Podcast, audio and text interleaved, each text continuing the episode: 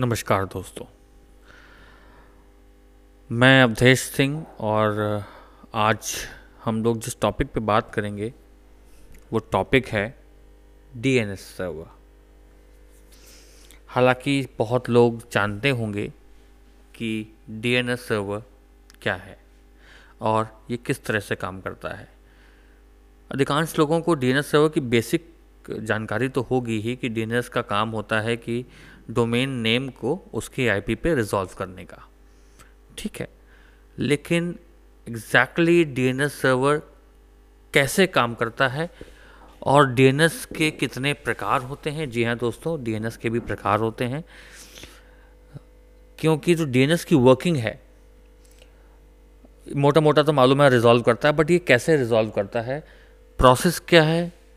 हो सकता है बहुत से यूज़र्स को इसके बारे में जानकारी ना हो। तो इसके बारे में हम आज बताएँगे कि डीएनएस किस प्रकार से रेजोल्यूशन यानी नेम रिजॉल्व करता है पर्टिकुलर आईपी पे। वैसे तो आजकल देखा जाए तो कई प्रकार के DNS चल रहे हैं। चल क्या रहे हैं, है तो इसी के प्रकार बट बेसिक DNS से थोड़ा हट के हैं, जैसे कि यूनिकास्ट डी हो गया एनिकास्ट डी हो गया।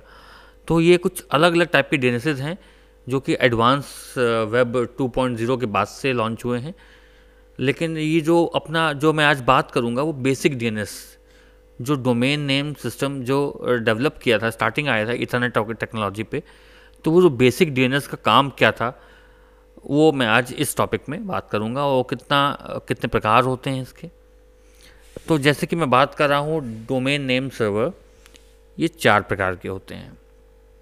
सबसे पहले रिकर्सिव रिजॉल्वर रिकर्सिव रिजॉल्वर मैं कहने का मतलब है कि जो आपका रिकर्सिव रिजॉल्वर होगा, वो, जैसे कि मैं बता दूँ, आप पीसी यूज़ करते हैं विंडोज़ पीसी विंडोज़ पीसी में जो आपने कॉन्फ़िगरेशन डाल रखी है, ठीक है?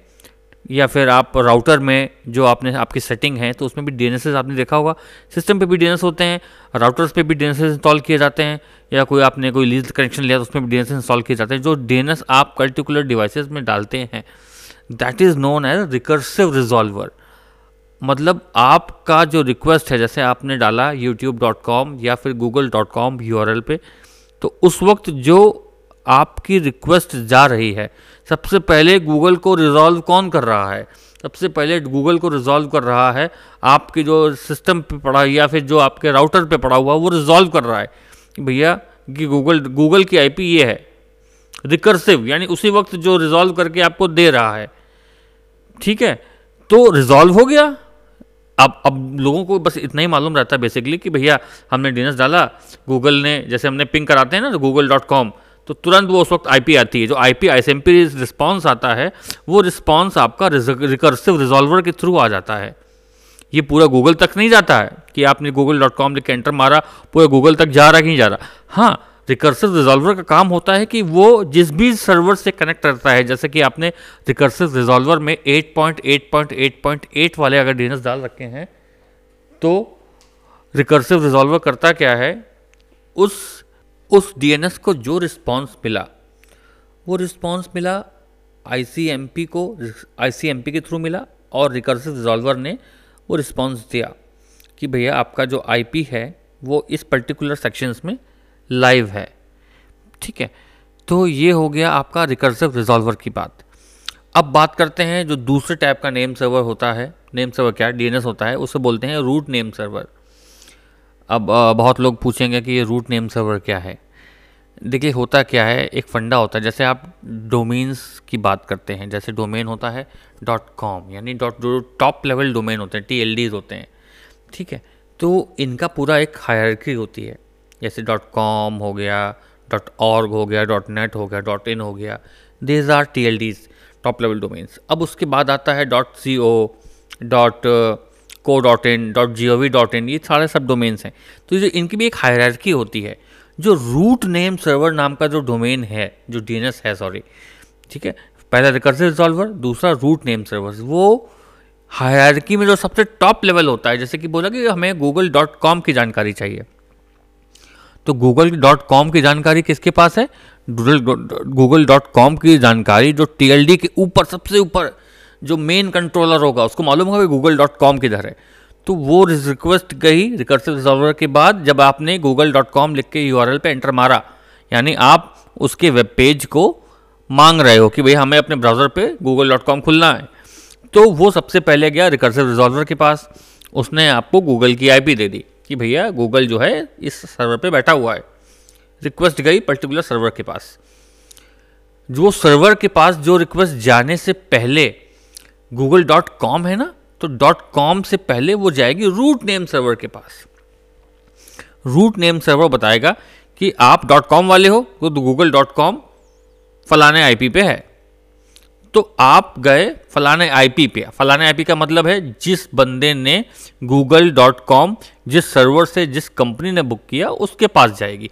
यानी थर्ड टाइप का डीएनएस हुआ टीएलडी नेम सर्वर यानी top level domain name servers अभी रूट नेम सर्वर से डॉट कॉम वाले के पास शिफ्ट किया ना तो डॉट कॉम वाले के पास गया। तो डॉट कॉम वाला जो सर्वर है, उसे बोलेंगे top level domain name servers यानी डॉट कॉम के पास गया।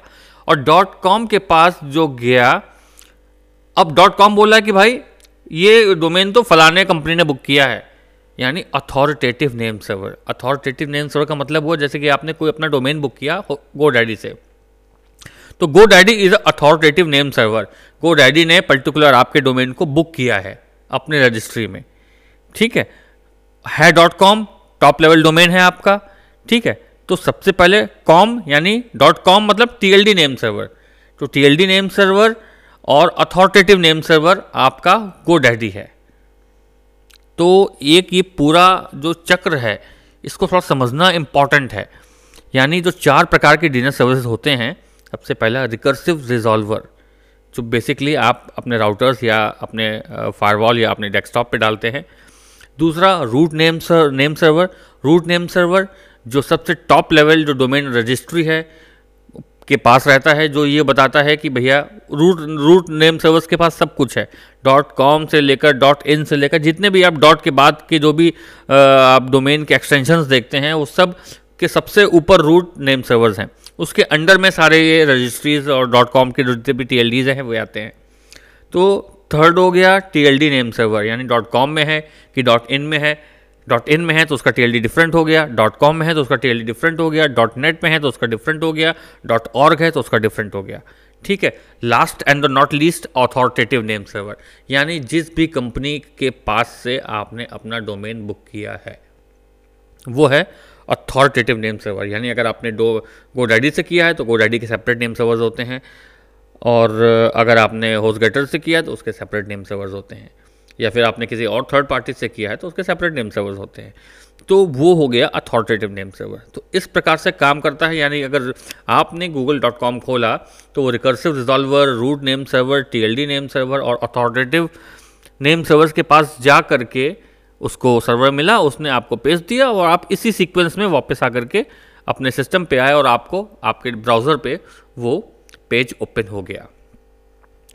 तो दोस्तों, हो सकता है ये थोड़ा मैंने टिपिकल ये प्रोसेस तो थोड़ा टिपिकल था, शायद मैंने समझाने का प्रयास ठीक किया। अगर आपको समझ में आ गया है तो बहुत बहुत शुक्रिया। अगर समझ में नहीं आया है तो प्लीज़ मुझे ज़रूर बताएँ कमेंट से। तो मैं कोशिश करूँगा कि इससे और बेटर वीडियो मैं बनाना, बना करके आपको बताऊँ। तो सबसे पहले तो ये चीज़ मैं अपेक्षा करता हूँ कि आपको समझ में आ गई है। और इस डी क्योंकि डी एक बहुत बड़ा टॉपिक है। इस टॉपिक के बारे में आ, मैं नेक्स्ट वीडियो अपने पॉडकास्ट में ये बताऊँगा कि इसके आगे की चीज़ें बताऊँगा। फ़िलहाल तो मैं अब इस पॉडकास्ट को यहीं पे समाप्त कर रहा हूँ। धन्यवाद।